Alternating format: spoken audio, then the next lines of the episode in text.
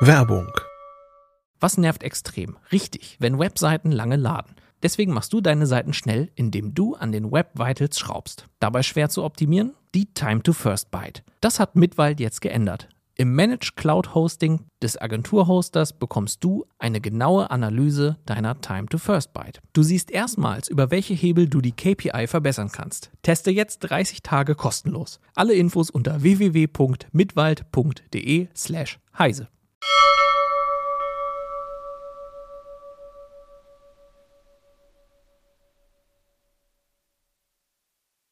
Heute im CT-Uplink wollen wir fleißige Handwerkerinnen und Handwerker sehen.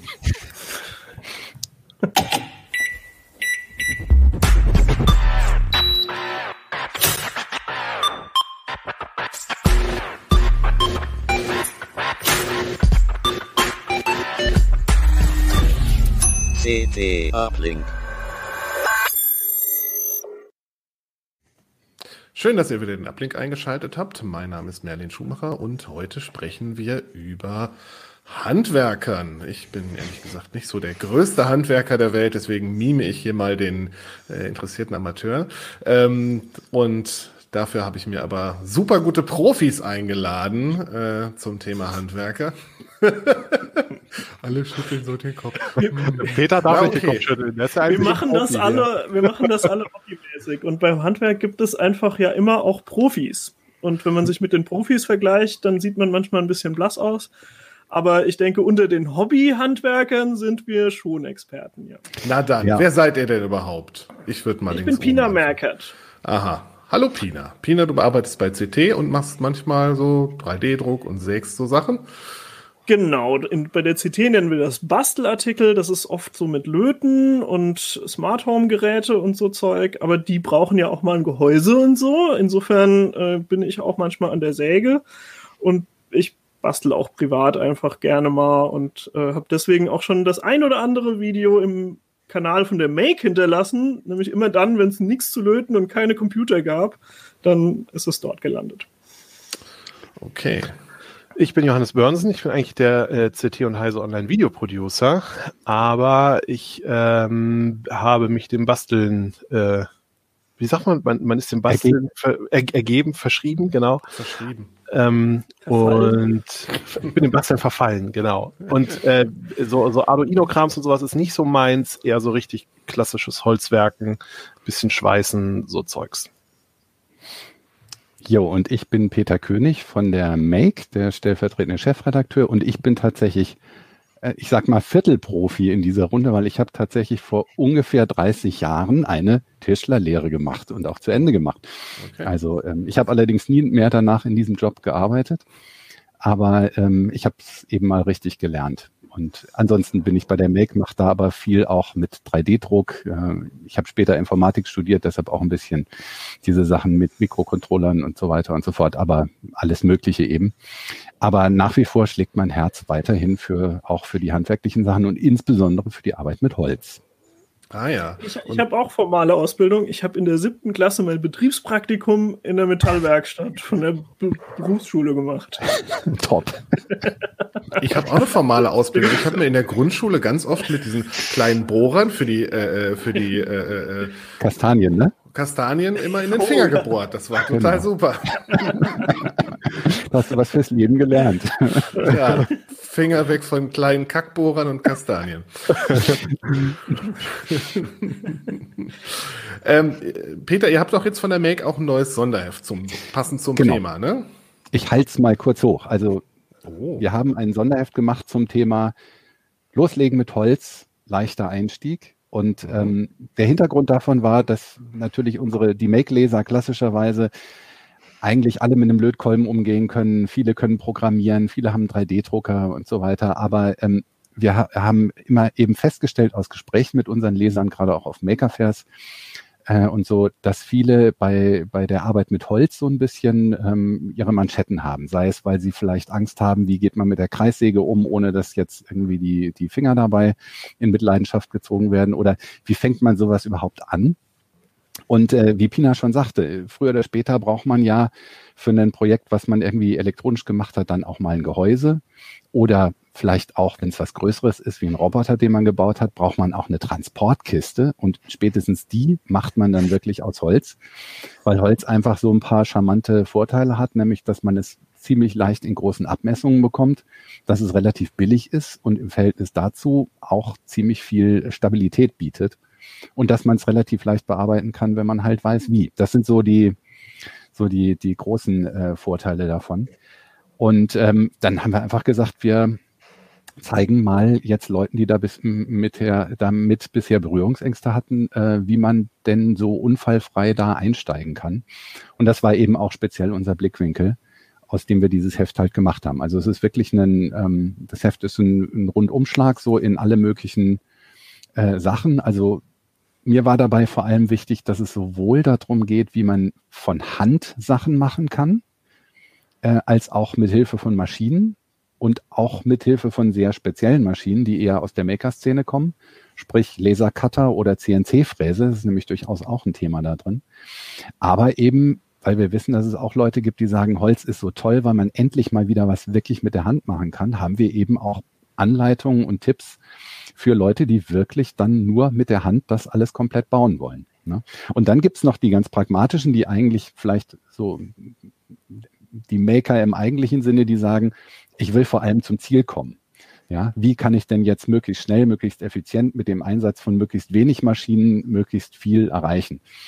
Und ich sage jetzt, das ist so, so Maker-typisch, weil Maker ähm, in meinem äh, in meiner Vorstellung auch eher so technische Eklektizisten sind. Also als Maker nehme ich das, was was mir jetzt in den Kram passt und für mein Projekt jetzt nützt, nehme ich das einfach und benutze das und ähm, dann ist mir auch relativ egal, ob das jetzt nach den Regeln der handwerklichen Kunst ist, ob das jetzt irgendwie ähm, ungewöhnliche Materialkombination ist oder was auch immer. Also eine Kombination aus Holz und 3D-Drucker ist eine ganz typische Geschichte, die Maker eben auch machen, wo Puristen aus jeder ähm, anderen Sparte wahrscheinlich die Nase rümpfen würden. Ja. Aber insofern haben wir in diesem Heft eben für alle was geboten, hoffe ich, und äh, versuchen dann eben in dieses ganze Thema mal wirklich einzuführen und eben auch so ja den Start zu erleichtern. Ne? Und eben dadurch, dass ich diese, diese Vorbildung halt hatte, ähm, als, als gelernter Tischler war, ist das eben vor allem mein Baby gewesen. Also ich habe dieses Heft im Großen und Ganzen verantwortet zusammengestellt und ähm, die, die inhaltliche Konzeption auch gemacht. Und gibt es jetzt also interessanterweise, äh, ja, also Gibt's, das Heft gibt es jetzt am Kiosk und kostet was? Ähm, das Heft gibt es am Kiosk, das kostet wie jede Make-Ausgabe 10,90 Euro. Ähm, kann man auch im Heise-Shop bestellen. Es gibt auch eine, eine PDF-Version für die alle, die es lieber elektronisch haben wollen. Die kosten Euro weniger. Ähm, ja, und man muss gucken. Also manchmal ist es, ist es nicht an, liegt es nicht an jedem Kiosk aus. Das ist ein Problem, was es bei der Make grundsätzlich gibt.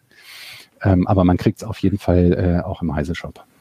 Okay, also wer noch ganz am Anfang ist mit Holz, kann er ja mal einen Blick reinwerfen. Pina, du wolltest Und aber um das ja, kurz zu ergänzen, weil ich habe ich hab das nämlich da das Heft und habe da reingeschaut und auch ich, obwohl ich nun schon ganz lange mit Holz arbeite, habe da Sachen gefunden. Also es sind nicht nur richtig Einsteigersachen drin, sondern durchaus auch Sachen, die für Fortgeschrittene auch, also auch zum Thema CNC-Fräsen zum Beispiel, das ist dann schon nicht mehr so richtig so ein Einsteigerthema, finde ich, aus meiner Sicht jedenfalls. Klar. Also äh, für mich, äh, ich, ich mochte das Heft auch total. Es kam für, für mich ein bisschen zu spät. Ich habe nämlich irgendwann Anfang des Jahres habe ich gesagt, oh, ich eigentlich mit den ganzen Gehäusen, die ich machen will, ich, ich mag das auch nicht, dass ich dann immer so per Hand ran muss. Äh, dann wird's doch irgendwie immer ein bisschen krumm und so. Und ich mag halt die Exaktheit, die so ein 3D-Drucker zum Beispiel bietet. Und dachte, ja, jetzt komm, jetzt investierst du mal ein bisschen, kaufst du dir eine CNC-Fräse. Und dann habe ich halt irgendwie gemerkt, es gibt so eine komische China-Fräse, wo mir auch die, die Steuerung überhaupt nicht gefallen hat. Die gab es einigermaßen günstig und ansonsten waren das immer so von deutschen Herstellern irgendwelche Geräte, die eigentlich überhaupt nicht an Hobbyisten gerichtet sind und da zahlt man dann meistens dreieinhalbtausend Euro aufwärts. Das war über meinem Budget. Stolz.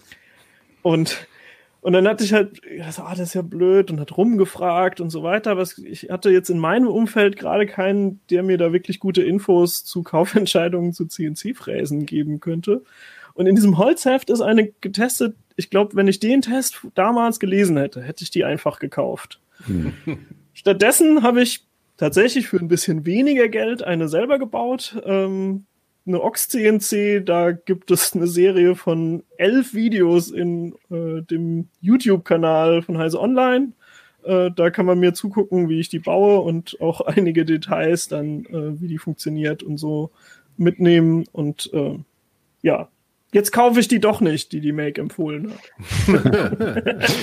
ich muss allerdings dazu sagen, ich war sehr froh, dass wir als ähm, gerade für das CNC-Thema, also der Test, den hat Carsten Meyer bei uns im Labor gemacht, aber ähm, für die, die insgesamt die Einführung in das CNC-Thema konnten wir Birgit Hellendahl gewinnen als Autorin.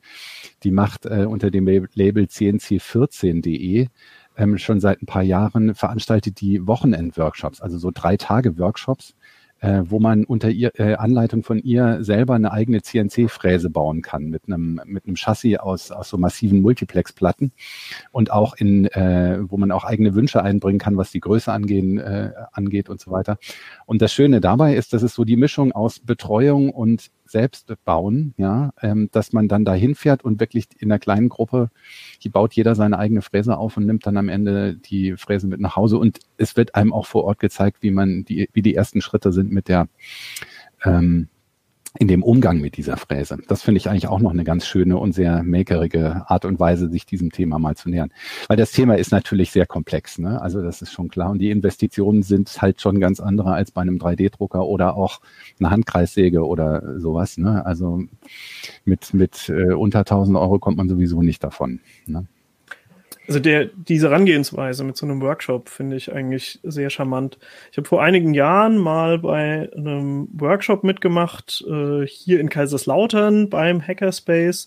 Die haben einen Mendel Max 1.5 3D-Drucker gebaut. Äh, mit so einer ganzen Gruppe äh, haben äh, die 3D gedruckten Teile, die da verbaut werden, die haben sie für die Teilnehmer dann ausgedruckt.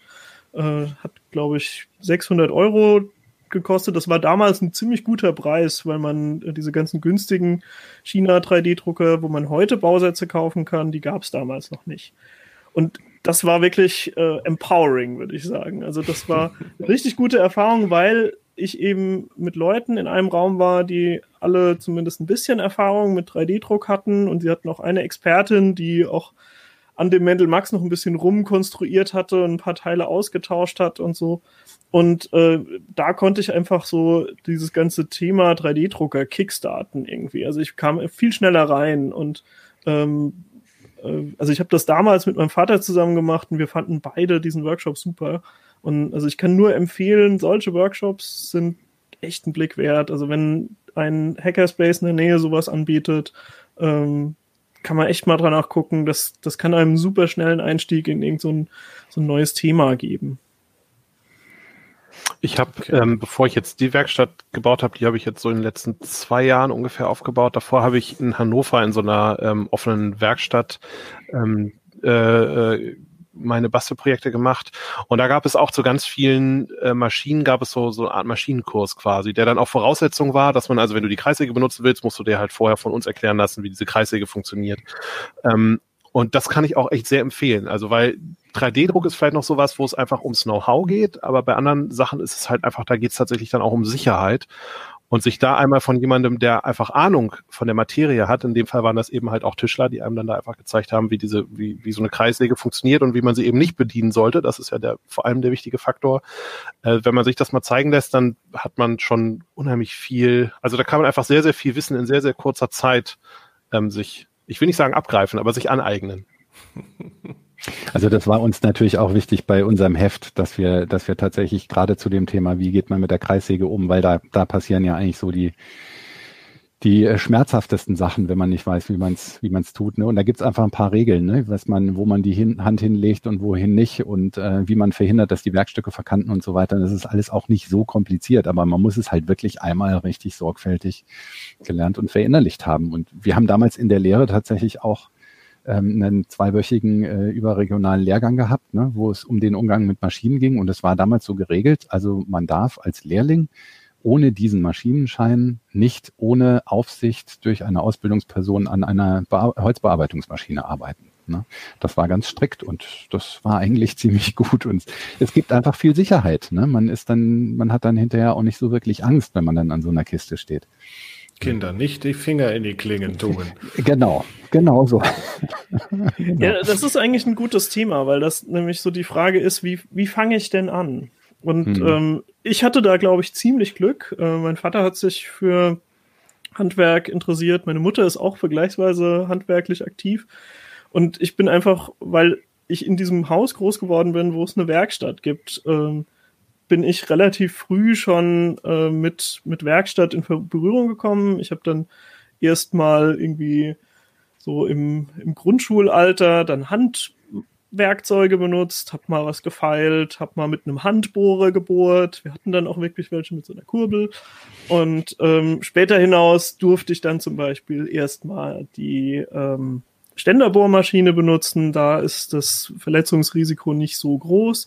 Das kann man auch einem, einem Kind, wenn man da halt erklärt hat, wo sind die Gefahren, worauf musst du achten, kann man da ranlassen. Und so nach und nach, durch meine Jugend durch, kamen dann auch die gefährlicheren Maschinen dazu, so dass ich dann irgendwann mit 14, 15 rum auch mal an die Drehbank durfte. Und ähm, das ist halt dann schon, also ich merke, wenn ich so mit, mit Leuten aus meinem Freundeskreis vergleiche, ich habe einen viel natürlicheren Umgang mit diesen ganzen Werkzeugen und mit den Maschinen, wo äh, ich auch merke, ich habe zum Beispiel eine ganz selbstverständliche Art, darüber nachzudenken, was ist gefährlich, wo könnte ich mich verletzen.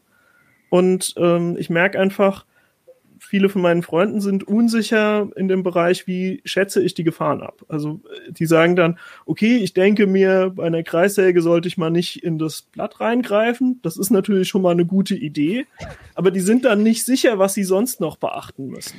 Also und ich habe dann einfach so ein, so ein paar Standardsachen drauf. So, ja, achte noch drauf, ob sich irgendwo was verkanten kann. Achte drauf, ob irgendwo was, was weghängt, was sich irgendwie um ein rotierendes Ding drumrum wickeln könnte und so. Da wollte Und, ich gerade äh, sagen, das ist der Klassiker, ne? Also Benzel vom Hoodie, das habe ich mir so angewöhnt, es ist in Fleisch und Blut übergegangen.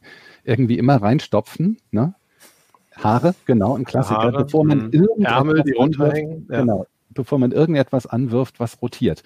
Und sei es irgendwie der Dremel oder eine Bohrmaschine oder was weiß ich nicht was, ja, da können einfach die ganz fiesesten Sachen passieren. Aber das sind so Geschichten, die sind vielen Leuten eben nicht so präsent, ne?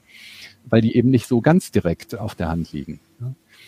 Also ich denke, es ist natürlich gut, wenn man jemanden hat, der einen ein bisschen an der Hand nimmt und äh, einen da einführt. Das ist der angenehmste Einstieg. Aber man kann das eben auch alles selber durchdenken. Beziehungsweise man kann zum Beispiel auch mit YouTube-Videos einen Haufen Dinge heutzutage lernen. Ähm, oder halt, indem man die richtigen Zeitschriften liest. Und ähm, man, man kann durchaus sich das alles selber beibringen. Und dann geht auch mit der Zeit, äh, geht auch die Angst ein bisschen weg, weil man einfach weiß, woran muss ich denken, was sind die, die Sicherheitsbedenken, äh, die, die irgendwie so eine, so eine To-Do-Liste, die ich einfach abklappern muss, bevor ich die Maschine anwerfe. Und danach kann ich sie aber auch so benutzen, dass ich nicht die ganze Zeit denke, oh Gott, ich könnte mich verletzen, sondern dass ich mir dann auch denke, wie kriege ich jetzt hier einen geraden Schnitt hin und äh, was muss ich tun, damit das Werkstück maßhaltig ist und so. Und dann macht das nämlich auch wirklich Spaß, weil das sind ja eigentlich die Faktoren, über die man nachdenken möchte. Man will, will ja eigentlich bei dem Projekt bleiben und nicht irgendwie über so ein Metathema wie Verletzungsrisiko nachdenken. Okay, und wenn man so eine Werkstatt aufbaut, was, wo fängt man denn am besten an? Bei einer Handkreissäge oder einer Tischkreissäge wird's, äh, äh, weiß ich nicht, fängt man da an oder kaufe ich mir erst eine Stichsäge oder einen Satzschraubendreher? Also eine Stichsäge ist schon mal nicht verkehrt, weil die braucht man kurz oder lang sowieso irgendwann braucht man eine Stichsäge.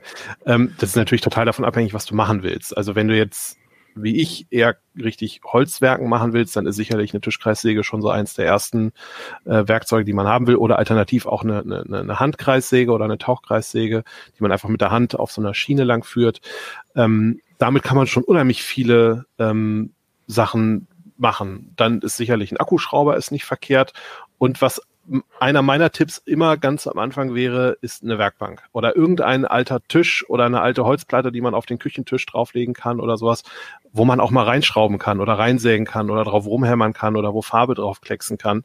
Ähm, ich habe das immer total nervig gefunden, wenn ich irgendwie dann auf dem Boden, also mir reicht schon, wenn ich auf dem Boden ein Ikea-Regal zusammenbauen muss. Das finde ich schon super nervig. Das trage ich lieber einmal raus in die Werkstatt, baue das da zusammen auf der Werkbank und trage es dann wieder ins Haus, ähm, weil das einfach es ist, arbeitet sich so viel angenehmer und dann unterm Strich auch präziser, wenn man das irgendwie in einer angenehmen ähm, Arbeitshöhe hat. Und da muss man halt einfach gucken, okay, was will ich denn machen? Und wenn ich halt eher, ähm, was weiß ich, Arduino Raspi basteln will, dann ist vielleicht eher ein ordentlicher Lötkolben und ähm, ich, wie gesagt, das ist nicht so mein Metier, aber dann eben da das, das nötige äh, Equipment, das Richtige. Und wenn ich eher in Richtung Metall gehen will, dann ist es vielleicht ein Schweißgerät oder ja, irgendwo so, da kann man, kann loslegen. es gibt irgendwie so, so, zwei Sorten von Metallverarbeitung. Also es, es, gibt so die etwas groberen Sachen, da würde ich sagen, eine Flex und ein Schweißgerät sind mhm. die ersten Werkzeuge. Ähm, und dann gibt es halt mehr so äh, Metallteile, die man verschraubt und so äh, dann äh, in dem Bereich Drehbänke, Fräsen und so. Und da finde ich, ist der Einstieg tatsächlich ein Schraubstock, in dem ich ordentlich feilen kann, eine vernünftige Feile und ein Höhenreißer. Ich finde, mit mhm. einem Höhenreißer, einer Pfeile und einer Ständerbohrmaschine kriegt man schon erstaunlich viele Metallprojekte hin, die auch relativ maßhaltig sind. Also auf ein Zehntel genau kann man da durchaus arbeiten und das funktioniert. Und dann, ähm, also die, äh, die Metalllehrlänge, die, also angeblich fallen die irgendwie das erste Jahr ihrer äh, Ausbildung komplett durchgängig. Aber äh, meiner Erfahrung nach ist es schon nicht schlecht, wenn man irgendwie mal drei Tage durchgängig gefeilt hat, dann hat man das so drauf, dass man auch relativ gerade Oberflächen hinkriegt. Und weiß auch, dass man sich nicht mit den Spänen wieder Schatten reinfeilt und so. Und dann wird das auch ganz nett. Und ich würde eigentlich den meisten empfehlen, erstmal auf die Art vielleicht das eine oder andere kleine Projekt umzusetzen. Und wenn man sagt, boah, mich tönt der Geruch von geschnittenem Stahl schon an, dann, ähm, dann kann man auch sagen, ich, ich kaufe mir eine Fräse oder eine Drehbank. Aber das sind halt immer dann richtig teure Maschinen, die brauchen auch Platz. Und das, den muss man halt haben. Das ist nämlich, glaube ich, genau der Punkt. Also ähm, es, es hängt auch davon ab, welchen Platz man hat. Also ich habe jetzt persönlich zu Hause keine Werkstatt. Ich wohne in einer Etagenwohnung. Wir haben zwar eine Garage zusätzlich, wo man Sachen unterstellen kann, aber da gibt es zum Beispiel keinen Strom. Ne? Und deshalb ist, bin ich da eigentlich relativ, ähm, relativ eingeschränkt. Und mir ging das auch die ganzen Jahre nach meiner, meiner Tischlerlehre so, dass ich gesagt habe, das Problem ist, ich kann ganz viele Dinge jetzt nicht so machen, wie ich sie gelernt habe, weil dazu bräuchte ich Zugang wirklich zu einer richtigen Tischlerwerkstatt meinetwegen dann auch mit dicken Hobelmaschine und mit, mit Tischkreissäge und Plattensäge und so weiter und so fort. Und so dazwischen gab es nicht so wirklich was. Ne? Das hat sich so ein bisschen auch so verändert, weil es gibt jetzt auch mehr so brauchbare Maschinen, ähm, die man sich auch mal so leisten kann, aber die muss man dann erstmal aufstellen können. Und ich finde das, was, was Johannes gesagt hat, sehr wichtig mit der Werkbank. Und wenn es nur irgendwie ein, ein festes Brett ist, was man an der Wand befestigt, wo man mal was einspannen kann. Und sei es, dass man vorne dran noch ein Brett schraubt, wo man mit einer Schraubzwinge noch mal was befestigen kann. Es muss nicht immer gleich eine Hobelbank sein. Also das finde ich persönlich auch eine ganz wichtige Geschichte.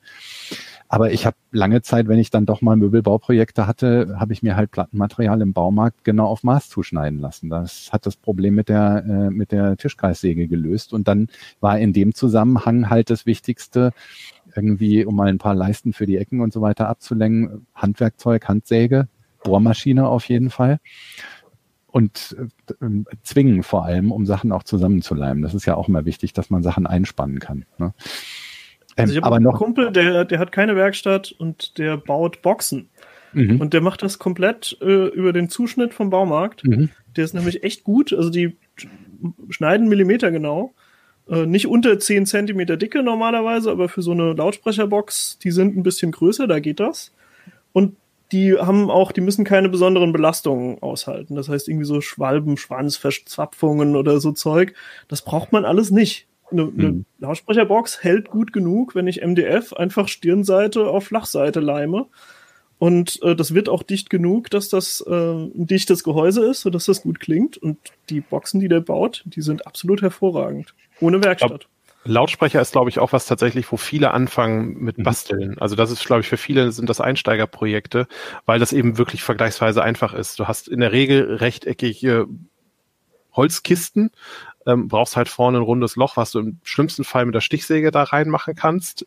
Im besseren Fall würdest du es vielleicht mit einer Fräse und einem Fräszirkel machen. Ähm, und du hast halt dann so ein abgeschlossenes Projekt, kannst du das ins Regal oder auf den Schreibtisch stellen und kannst es benutzen und brauchst wirklich nicht viel Werkzeug. Wenn du dir das zusägen lässt, es gibt dann ähm, Lautsprecherchassis und Frequenzweichen und sowas, das kannst du alles so als, als Sets kaufen, wo du dann auch einen Plan kriegst oder zumindest eine Angabe, wie viel ähm, Volumen die Lautsprecherbox haben muss. Ähm, und das sind schöne Projekte ähm, zum Einstieg ähm, wo du gerade das mit dem Runden sagst, ne? Also man kann sowas ja auch durchaus mit der äh, mit der Stichsäge machen. Ne?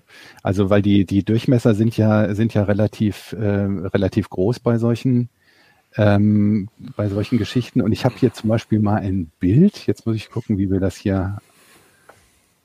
Also äh, es gibt ein, äh, ein Video auf dem auf dem Heise Online Kanal. Ich habe nämlich Boxen gebaut für ein CT-Projekt, wo wir eine, ein DSP, also so einen Signalprozessor äh, eingebaut haben. Dann musste halt irgendwann auch das Gehäuse der Box gebaut werden. Und da habe ich, äh, weil ich keine, keine richtige äh, Zirkelfräse hatte, habe ich mir so, ein, so eine leere 3D gedruckt, die ich an meine Oberfräse anschrauben konnte. Also das war so eine improvisierte Zirkelfräse dann. Damit habe ich eine Ausfräsung gemacht und dann das Innere, damit der Korb durchpasst, das einfach mit der Stichsäge ausgesägt. Und das wurde mhm. natürlich nicht perfekt rund, aber äh, dadurch, dass diese Einfräsung perfekt rund war, sieht man davon gar nichts und klanglich ist das genauso gut. Also die mhm. sind gut geworden, die Boxen. Merlin also, war dabei. Was sehen wir denn da? Ich war also, dabei, ich kann es bezeugen. Also das Bild, was ich jetzt zeige, das ist eine, das ist aus dem, jetzt aus unserem Holzheft. Äh, und das ist ein, ein, passiver Lautsprecher für, für ein äh, Telefon. Und ich kann mal kurz erzählen, was wir sehen für die äh, Zuhörer. Ach so, genau. Das ist ein äh, Holzhalter für ein Telefon, da steckt ein äh, Smartphone drin und vorne ist ein großes Loch. Und das ist tatsächlich wirklich ein Loch, weil das sind drei Schichten aus Holz. Ähm, und die haben in der Mitte ist ein, ist ein verdeckter Klangkanal. Und mhm. ähm, der kommt also, verbindet also sozusagen den Lautsprecher also da, wo der, der Lautsprecher in dem Smartphone eingebaut ist, mit so einer leicht gebogenen, trichterförmigen Verbindung zu diesem Loch raus und dann wird dadurch einfach durch die Geometrie der Schall verstärkt. Aber dieses Loch, was ja sehr perfekt rund aussieht, ist tatsächlich mit einer Stichsäge gemacht.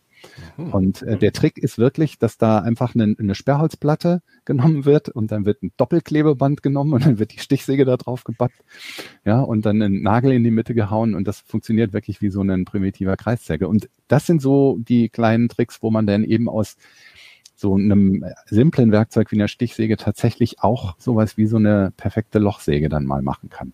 Also ist nicht ganz perfekt, es gibt so ein Einsetzloch noch, äh, an der einen Stelle, aber das sieht man ja jetzt kaum, hat man auf dem, auf dem Bild gesehen. Mhm. Ja, und deshalb, es geht dann oft eben auch um den kreativen Einsatz von so, so Werkzeugen. Ähm, ich war, für mich war es zum Beispiel ein richtiges Aha-Erlebnis, weil wir vorhin es auch von der Flex hatten. Ähm, ich habe mir dann irgendwann mal so einen Bohrschleifer, also was man ja auch Dremel nennt, nach dem Markennamen zugelegt. Und damit kann man tatsächlich auch kleine Sachen quasi flexen. Da gibt's Trennscheiben für, ja. Mhm. Da war bei uns im Haus unten so eine, so eine halb abgerostete Metallschwelle an der Eingangstür, die irgendwie da so halb wegstand und da war Verletzungsgefahr, da habe ich das Ding genommen. Gott sei Dank mit Akkubetrieb, ja, und habe das da abgemacht. Und ich war sehr erstaunt, dass es relativ easy funktionierte. Ja. Also insofern, man kommt schon auch mit einfachen Sachen ziemlich weit. Okay, ähm, wir haben, glaube ich, auch noch einen kurzen Einblick in äh, die Werkstätten von äh, Joey und von Pina, ne? Ja, ja ich bin mit, äh, mit einer Actioncam durch meine Werkstatt gelaufen und habe ein bisschen erklärt, was man da so findet. Okay. Gucken wir mal rein, erstmal bei Pina. Gerne. Willkommen in meiner Werkstatt. Ich gebe euch mal eine kleine Führung hier im Schnelldurchlauf durch meine Räumlichkeiten, um euch einfach mal einen Eindruck zu geben, was ich hier so habe und wie ich damit so arbeite.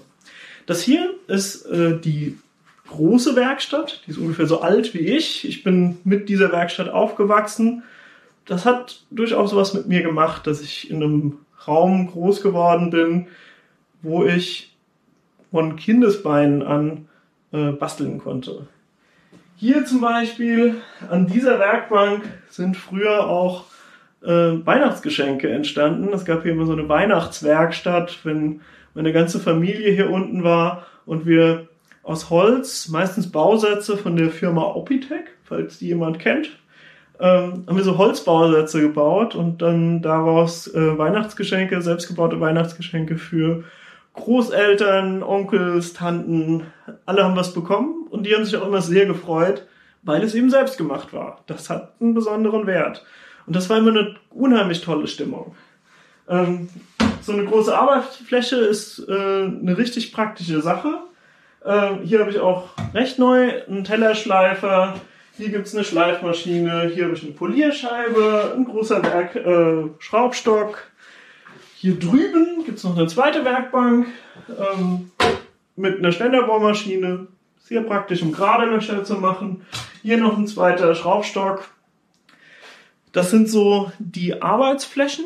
Dann fürs Holzarbeiten gibt es hier einen Multifunktionstisch, den kann man umbauen. Im Moment ist der mit einem Einsatz versehen, wo eine Festo Tauchsäge als Tischkreissäge eingebaut ist. Ich habe hier, könnt ihr mal das Video nachgucken, so einen Sägeschlitten gebaut für drauf. Da gibt es im Kanal von der Make. Und äh, es gibt hier noch einen zweiten Einsatz. Man kann den auch als Tischfräse verwenden. Super praktisch und spart unheimlich viel Zeit. Eine Bandsäge und wenn man mal selber Leimholz macht oder ähnliche Dinge, eine Hobelmaschine ist auch sehr praktisch. Die hier kann man umbauen als ähm, dicken Hobel auch. Dann ist diese Absaugung dabei, die kann man dann anschließen und die dicken Späne wegsaugen. Und was ich auch mache, das hier ist ein sehr schön ebener Untergrund. Ich benutze es auch zum Anreißen, womit wir so ein bisschen in den Bereich Metallverarbeitung kommen. Metallverarbeitung geht hier auch gut, denn ich habe hier dieses Schmuckstück, eine Schiffsdrehbank. Schiffsdrehbänke sind ein bisschen kleiner als eine richtige Drehbank sozusagen. Man kann einfach nicht so große Sachen bearbeiten. Aber die hier erlaubt einem schon die meisten Sachen zu drehen, die man so drehen muss, wenn man Hobbyprojekte verfolgt. Ähm, auch schon eine alte Maschine, aber so eine alte Maschine kann durchaus immer noch glänzen heutzutage, solange man kein CNC braucht. Hier drüben habe ich noch eine Fräse. Der Fräskopf war ursprünglich mal drüben auf der Drehbank drauf. Das hat sich als nicht so praktisch erwiesen. Es ist schon viel praktischer, einen eigenen Kreuztisch für so eine Fräsmaschine zu haben. Und auf der kann man durchaus auch Stahl verarbeiten. Hier drüben ist mein Schätzchen, die Ox CNC. Es gibt elf Videos davon, wie ich die baue. Guckt euch die ruhig mal an. Damit werden in Zukunft diverse CNC-Projekte entstehen. Das ist so eine Grauzone, die sollte auch ein bisschen Alu bearbeiten können, ist aber wahrscheinlich sonst eher eine Holz- und Kunststoffbearbeitungsmaschine. Es gibt aber nicht nur diesen Raum, sondern es gibt auch einen zweiten. Und zwar das hier ist die sogenannte kleine Werkstatt. Die kleine Werkstatt ist ein Elektroniklötplatz. Hier habe ich einfach einen Lötkolben. Das ist ein Heißluftgebläse. Damit kann man Sachen auslöten, aber ich benutze das hauptsächlich eigentlich, um Schrumpfschläuche zu schrumpfen. Ziemlich praktisch. Hier eine Absaugung als Arbeitsschutz, damit die Lötdämpfe nicht in die Nase steigen. Ähm, alles Mögliche an Bauteilen, die sich hier angesammelt haben über viele Jahre. Da muss ich dann nicht immer alles neu bestellen, wenn ich ein neues Projekt anfange. Ist manchmal schon praktisch. Und hier ein auch ziemlich altes, aber immer noch gut funktionierendes Netzgerät. Ein Labornetzgerät sollte man an einem Lötplatz eigentlich auch haben. Und was hier auch steht, weil es hier nicht so staubig ist wie drüben, 3D-Drucker. 3D-Drucker haben die Art, wie ich arbeite, total beeinflusst, weil man muss immer ein bisschen vorplanen Oft will man einen Druck dann über Nacht starten oder so. Aber ähm, oft ist es auch an anderer Stelle gut, wenn man sehr systematisch plant. Und ähm, 3D-Drucker haben mich ein bisschen gezwungen, mehr zu planen und ähm, erlauben mir einfach ziemlich komplexe Objekte zu benutzen und auch herzustellen. Und ich glaube, insgesamt hat sich das sehr positiv auf die Art ausgewirkt, wie ich baue. Es gibt hier eine ganze Menge Lagerplatz noch. Hier sind zum Beispiel so äh, Kästen für einzelne Projekte drin. Ähm, hier unten ist auch noch was frei. Ähm, ja, ich hoffe einfach, dass ich mit dem Platz hier einigermaßen hinkomme. Leider habe ich ein paar große Sachen hier nicht unterbringen können. Deswegen ist hier im Flur auch noch was gelandet. Hier sind Kästen von meinen Maschinen. Hier zum Beispiel gibt es auch noch eine akkubetriebene Stichsäge. Hier unten sind Kästen von größeren Projekten, ähm, die ich da drin nicht in die ähm, Schränke reinbekommen habe. Und ich habe hier noch einen Abstellraum mit einem Holzlager und ein paar angefangenen Projekten. Hier noch zwei 3D-Drucker, die ein bisschen Liebe brauchen. Der hier hat noch irgendein Elektronikproblem. Der da hinten hat schiefe Achsen, die müssen irgendwie besser befestigt werden. Ja, damit habt ihr alles gesehen, wo ich so bastele. Und ähm, ja, ich denke, das ist eine, eine typische Situation wie sie sich so ergibt, wenn ja, man die unterschiedlichsten Projekte baut. Dann hat man nämlich leider keine getrennte Holz- und Metallwerkstatt. Das heißt, die Metallmaschinen, die müssen dann immer mit so einer Abdeckung vor Staub geschützt werden. Da habe ich noch keine bessere Lösung gefunden. Im, am liebsten hätte ich natürlich eine Riesenhalle für Metallmaschinen und eine Riesenhalle mit riesen äh, Tischkreissäge und so. Aber der Kompromiss hier ist schon ziemlich luxuriös. Ich bin echt froh, dass ich die Räume hier habe und die Ausstattung hier drin, ähm, ja, von meinem Vater und teilweise sogar von meinem Opa schon angeschafft wurde. Und das ist einfach eine Ausstattung, auf der ich aufbauen kann und mit der ich dann doch ziemlich viele Projekte hinkriege. Ähm, wer nicht so gut ausgestattet ist, nicht verzagen. Eine Menge Dinge kann man auch mit viel weniger Werkzeugen herstellen. Meistens hat man die Werkzeuge dann irgendwann nur noch, um Zeit zu sparen und schneller zu arbeiten. Und es gibt ja auch Makerspaces. Also wer einfach mal einen Schnitt machen muss, der nur auf einer sehr großen Maschine geht, sowas kann man in einem Makerspace machen. Und wenn man trotzdem zu Hause so ein bisschen ein paar Arbeitsflächen hat, ein bisschen Grundstock an Werkzeugen, dann kommt man weiter. Ich empfehle euch auf jeden Fall, den meisten Spaß habt ihr, wenn ihr wirklich das Maximum an Platz reserviert für eure Basteleien. Ich wünsche euch auf jeden Fall viel Spaß beim Basteln. Wow, Neid. Wow, nicht schlecht. So alt wie ich? Ina hat mehr Bastelfläche als ich Wohnfläche, glaube ich. also das ist einfach, meine Eltern haben das Haus hier halt selber gebaut und ähm, das heißt selber gebaut. Also sie waren diejenigen, die halt das geplant haben und so. Und mein Vater wusste, dass er basteln will und hat also von vornherein eine Werkstatt da reingeplant. Und dann gab es diesen großen Raum erstmal und dann musste zum Beispiel mein Vater und mein Opa auch während des Hausbaus irgendwann schon mal eine Werkbank bauen, weil sie ja dann einfach das gebraucht haben. Also die Werkstatt musste funktionieren. Das war unglaublich äh, wertvoll für den Bau des Hauses, auch eine Werkstatt zu haben. Ja, und ähm, das Haus ist ungefähr ein Jahr älter als ich und ähm, insofern bin ich echt damit aufgewachsen.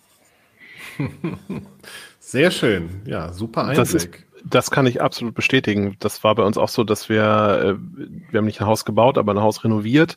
Und im Prinzip war die allererste Sache, wir haben ganz viel selber gemacht, die allererste Sache, die ich gemacht habe, war zumindest eine rudimentäre Werkstatt einzurichten. Gerade die Werkbank, die ich vorhin auch schon erwähnt habe. Und das ist Gold wert, wenn man einfach abends die Sachen wieder an einen Ort zurückräumen kann. Und morgens, wenn man wieder loslegt, kann man die Sachen von da aus äh, wieder greifen. Hat einfach einen festen Platz, wo die, wo die Sachen hin können. Wenn es irgendwie ein alter Küchenschrank ist oder ein ausrangiertes Regal oder sowas, das ist, ist Gold wert, eine Werkstatt zu haben, wenn man ein Haus renoviert oder baut. Ja. Äh, Joey, du hast, glaube ich, auch noch einen Einblick in deine. Ich habe auch einmal die, die Kamera im Kreis gedreht, ja. In der Mitte meiner Werkstatt steht eine große Werkbank. Und das finde ich praktisch, weil man da einfach drum herum gehen kann. Das heißt, wenn man große Sachen baut, dann kann man von allen Seiten an das Ding, was man gerade baut, drangehen, ohne dass man immer das Teil hin und her drehen muss. Dann habe ich hier eine Wand, an der die ganzen ähm, Handwerkzeuge hängen. Hämmer, Schraubenzieher, Sägen, Bohrer hängen da, Stifte sind da, eine Schere ist da, eine Säge ist da, Klebeband ist da und so weiter. Unten habe ich Unterschränke gebaut, in denen jede Menge Material drin lagert. Es steht immer leider wieder auch mal so Sachen rum. Das ist jetzt hier gerade, weil ich einen neuen Zaun baue. Ähm, genau, da ist halt jede Menge Kleinkram drin und vor allem natürlich auch äh, jede Menge Werkzeug. Also wenn ich da zum Beispiel so eine Schublade mal aufmache, das ist eine Schublade für Dremelkrams, hier ist eine Schublade für Airbrush-Krams und so weiter. Also alles gut gefüllt. Da steht ein kleiner leiser Kompressor. Ich habe aber im Nachbarraum auch noch einen großen Kompressor stehen und habe dann quer durch die Werkstatt Schläuche und immer wieder solche Kabel, solche äh, Schlauchtrommeln, ähm, wo man dann einfach eben Kabel rausziehen kann, sodass man überall Druckluft hat.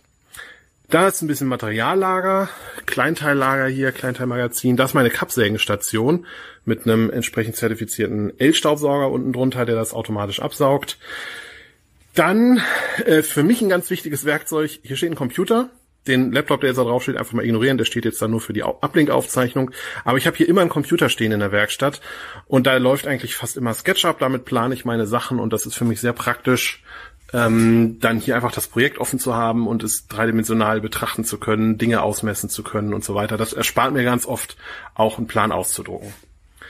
Dann hier kommt noch jede Menge Material wieder. Dann habe ich hinten eine Absauganlage stehen, die ist für die Bandsäge und für die Hobelmaschine zuständig. Und dazwischen ist mein Schweißtisch mit äh, Micmac-Schweißgerät, mit Wick-Schweißgerät und mit einem Plasmaschneider.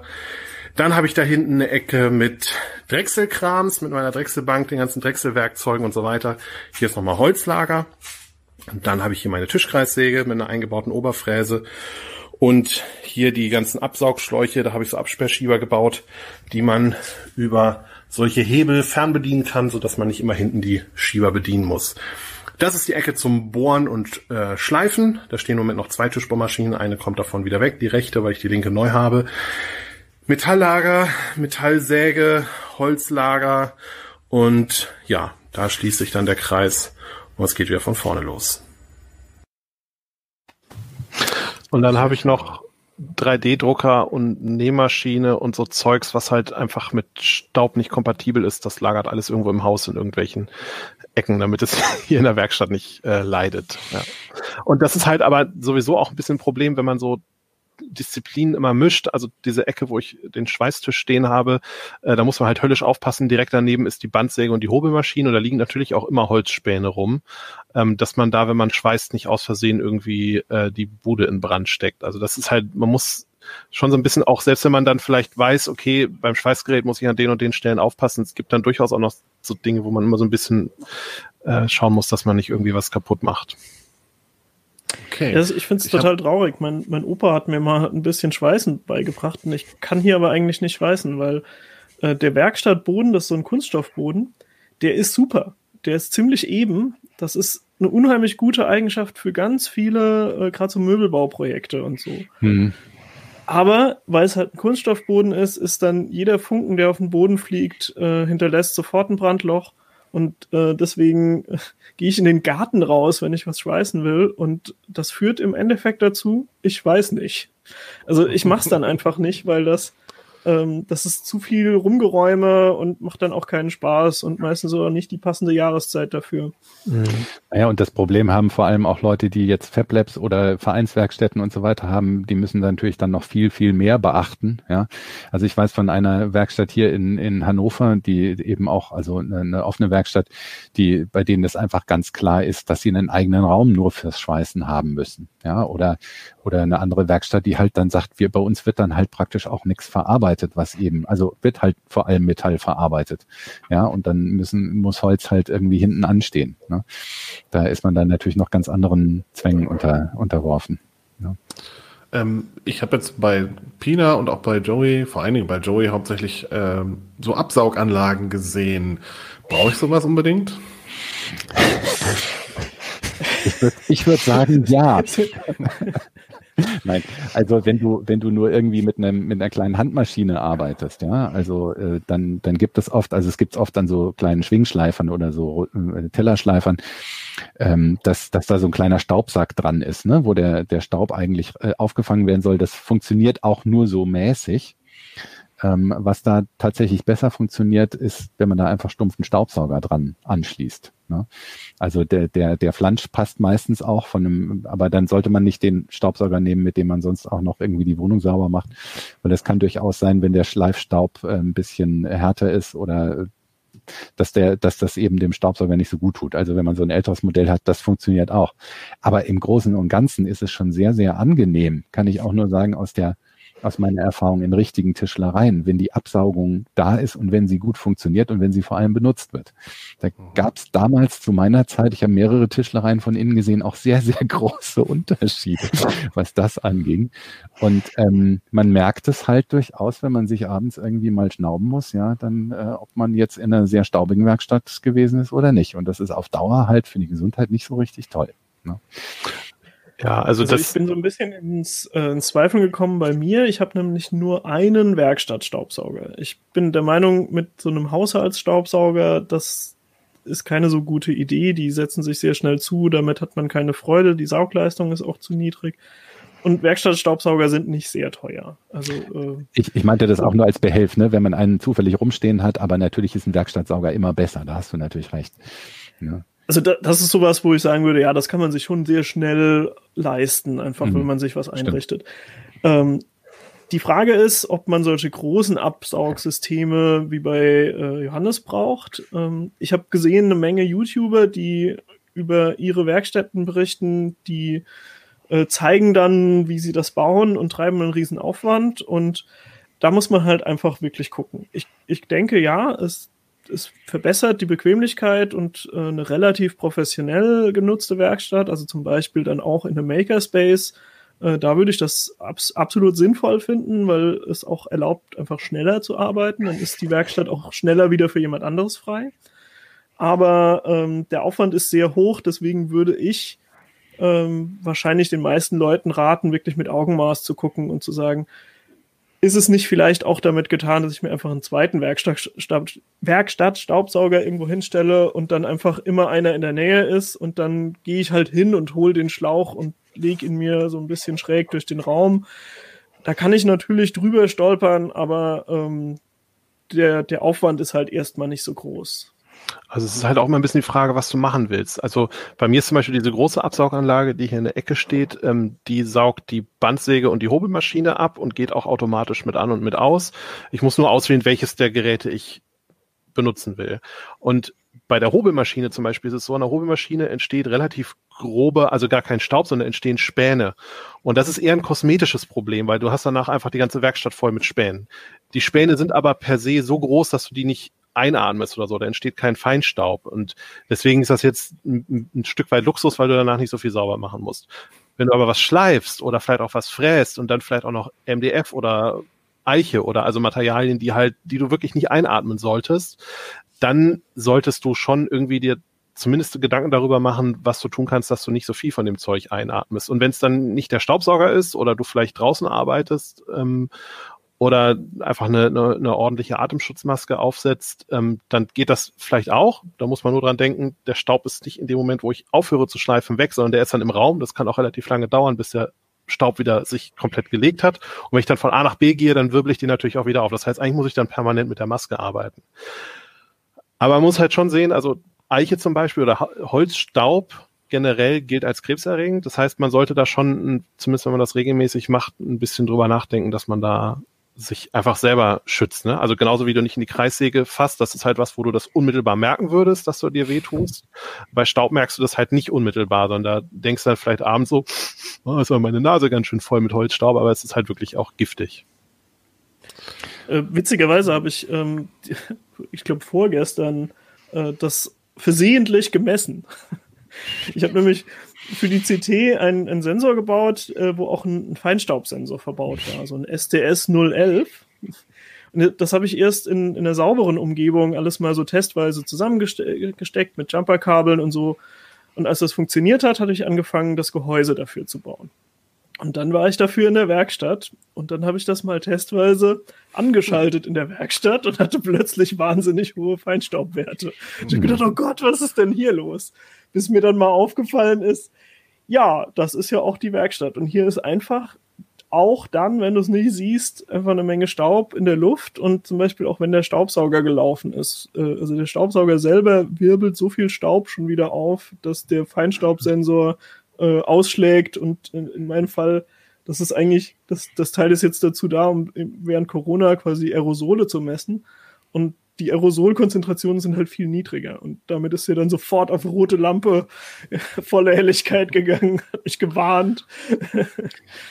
Ja, das ist, das ist äh, so ein ähnlich unterschätztes Ding mit, die, mit dem Staub wie eine, eine meiner wichtigen Sachen ist ja auch immer der Hörschutz. Ne? Vernachlässigen auch ganz viele, aber die Maschinen sind halt einfach laut, ja. Und äh, insofern ist Hörschutz, finde ich, auch immer eine ganz, ganz wichtige Geschichte. Denken aber viele Leute eben auch nicht dran. Ne? Kann man ja, eben bei Holzmaschinen würde ich dir total recht geben. Bei Metallmaschinen nicht so ganz, weil manchmal ist es echt so, dass darüber, wie das klingt, dass der, der Fräser schneidet oder der, der, der Drehmeißel, kann man wirklich oft ganz gut erkennen, ob die Einstellungen richtig sind, die Geschwindigkeit richtig ist oder so, ob ich vielleicht ein bisschen mehr oder weniger zustellen sollte. Aber und äh, wenn das laut wird, ist meistens was falsch. Okay, aber äh, funktioniert das nicht? Ich meine, Hörschutz dämpft ja nur, also äh, sorgt ja nicht dafür, dass du eigentlich gar nichts mehr hörst. Ne? Ähm, hörst du das dann nicht auch trotz Hörschutz? Also weil so Veränderungen ähm, müsste man ja eigentlich hören. Ja, also ich würde sagen, bei, bei äh, allen schnell drehenden Maschinen ähm, würde ich das einfach so machen und sozusagen mhm. das beurteilen, was ich durch den Hörschutz noch höre. Aber ähm, bei zum Beispiel bei der Drehbank äh, hätte ich gesagt, die sollte eigentlich von sich aus leise laufen. Also wenn okay. das da mhm. Quietschgeräusche gibt oder rattert oder so und insbesondere wenn es laut rattert, dann sollte ich eigentlich das lassen, was ich gerade tue und nochmal drüber nachdenken, ob irgendwas vielleicht nicht fest ist, ob ich einen anderen Drehmeißel benutzen sollte, ob ich vielleicht äh, sowieso das falsche Material nehme. Manche, manche Stähle sind einfach total garstig zu bearbeiten und manchmal nimmt man dann vielleicht einfach ein anderes Material und das hat bessere Verspannungseigenschaften. Mhm. Und dann ist es auch leise. Also dann brauche ich meistens keinen Gehörschutz. Ähm, wo kann ich mich denn so grundlegend mal informieren, welche Sicherheitsvorkehrungen ich treffen sollte? Also ähm, ich habe tatsächlich aus meiner noch aus meiner Lehrzeit oh. ein, ein Ding von der von der Holzberufsgenossenschaft und ähm, für mich war das jetzt dann auch ein bisschen ein Déjà-vu die Arbeit an diesem äh, an diesem Holzheft. Das Lustige war, ich habe mich dann eben viel auch wieder mit den Sachen beschäftigt, die ich da vor rund 30 Jahren gelernt habe. Und ich habe festgestellt, es hat sich überhaupt gar nicht so viel geändert. Ja? Und diese Sachen hier, die gibt es tatsächlich auf der Webseite von der Holzberufsgenossenschaft okay. in aller Ausführlichkeit einfach so auch zum Download. Also da muss man einfach bei der Holz BG gucken Ne? Und also was jetzt die Holzsachen angeht, äh, für Metall gibt es da sicherlich ähnliche, weil die Beruf, Berufsgenossenschaften sind ja dafür da, dass die, dass die professionellen Handwerker irgendwie sicher arbeiten können und die haben kein Interesse daran, diese Informationen irgendwie zu verkaufen, sondern die stellen die einfach so zur Verfügung. Und da steht eben ganz vieles drin. Ne? Also ganz viele Grundregeln, wie man das, wie man das macht. Und ähm, das fand ich ganz schön zu sehen. Also hier, vielleicht sieht man es mal. Ne, das ist so genau irgendwie hier Arbeit ich an der. noch mal groß, ja. Ja, so genau, wie man hier irgendwie an der Handkreissäge und, und so weiter, wie man diese Sachen macht. Ich habe es jetzt einfach mal irgendwo aufgeschlagen. Äh, mhm. Und das ist also auch sehr gut verständlich, auch wenn man jetzt nicht irgendwie da äh, so einen Beruf ähm, systematisch lernt. Und das gibt's eben schön so im, im Netz eben aufbereitet und kann man sich runterladen. Das fand ich eigentlich sehr schön. Ja, super. Dann, wenn euch das Thema jetzt angefixt hat, äh, zum einen besorgt euch das Make-Heft ähm, und zum anderen vielleicht noch die Downloads von der Berufsgenossenschaft, damit ihr euch beim Holzarbeiten nicht wehtut, länger oder kurzfristig. Ja, vielen, vielen Dank für die spannenden Einblicke in die Werkstätten. Und, ähm, also äh, es gibt auch noch äh, auf dem Kanal ein schon länger online stehendes Video wo Peter durch die Werkstätten von der Make führt. Ah ja. Äh, weil wir das jetzt hier nicht gezeigt haben, das ist schon online. Äh, also wen okay. das interessiert, äh, da könnt ihr gucken. Das verlinke das nochmal. rum oder so. Das genau, ist relativ lang, äh, aber ich, ich, kann, ich muss jetzt schon, nachdem ich eure Werkstätten gesehen habe, sagen, also ähm, ich glaube, ihr seid besser ausgestattet in vielerlei Hinsicht. also was, das, diese Videos lohnen sich schon, oder das Video lohnt sich schon alleine wegen der Vielzahl der 3D-Drucker. so, sowas habe ich, also ich meine, ich habe selber zwei. Das überrascht durchaus auch schon den einen oder anderen, wenn er bei uns zu Besuch ist, aber bei euch stehen halt einfach mal zehn oder zwölf und dann nicht einfach so wie bei mir so die einfachen China-Dinger, sondern die High-End-Teile. Das Also ist schon das- auch beeindruckend. Das ist leicht übertrieben. Allerdings stehen bei uns auch jede Menge noch CNC-Fräsen rum und so weiter. Also und äh, auch viel it, Progress. Aber ähm, es ist nochmal eine ganz andere Art von Werkstatt, das muss man auch sagen. Und äh, wir haben halt dieses spezielle Problem, dass wir sozusagen das, was bei Pina die große und die kleine Werkstatt ist, haben wir im Prinzip auch. Allerdings in zwei Gebäuden, die tatsächlich zehn Minuten zu Fuß unter, voneinander entfernt sind. Und da ist das dann mit dem mal eben schnell nach nebenan gehen, wenn man mal was löten muss, ist dann schon auch ein bisschen, bisschen komplizierter. Aber es liegt natürlich auch daran, dass wir nicht in erster Linie ja damit beschäftigt sind, Sachen zu bauen, sondern wir machen halt hauptsächlich ein Heft. Ne? Und das ist mehr so, wenn halt was gemacht werden muss, dann haben wir da halt auch die Möglichkeit dazu. Sehr gut. Ja, vielen, vielen Dank. Ähm, vielen Dank euch auch fürs Zuschauen und Zuhören natürlich. Und äh, wie gesagt, schaut euch mal das Make-Heft an und äh, schreibt uns gerne Mail an uplink.ct.de, wenn ihr Feedback habt oder hinterlasst uns äh, Kommentare unter dem Video. Bis dann. Ciao. Tschüss.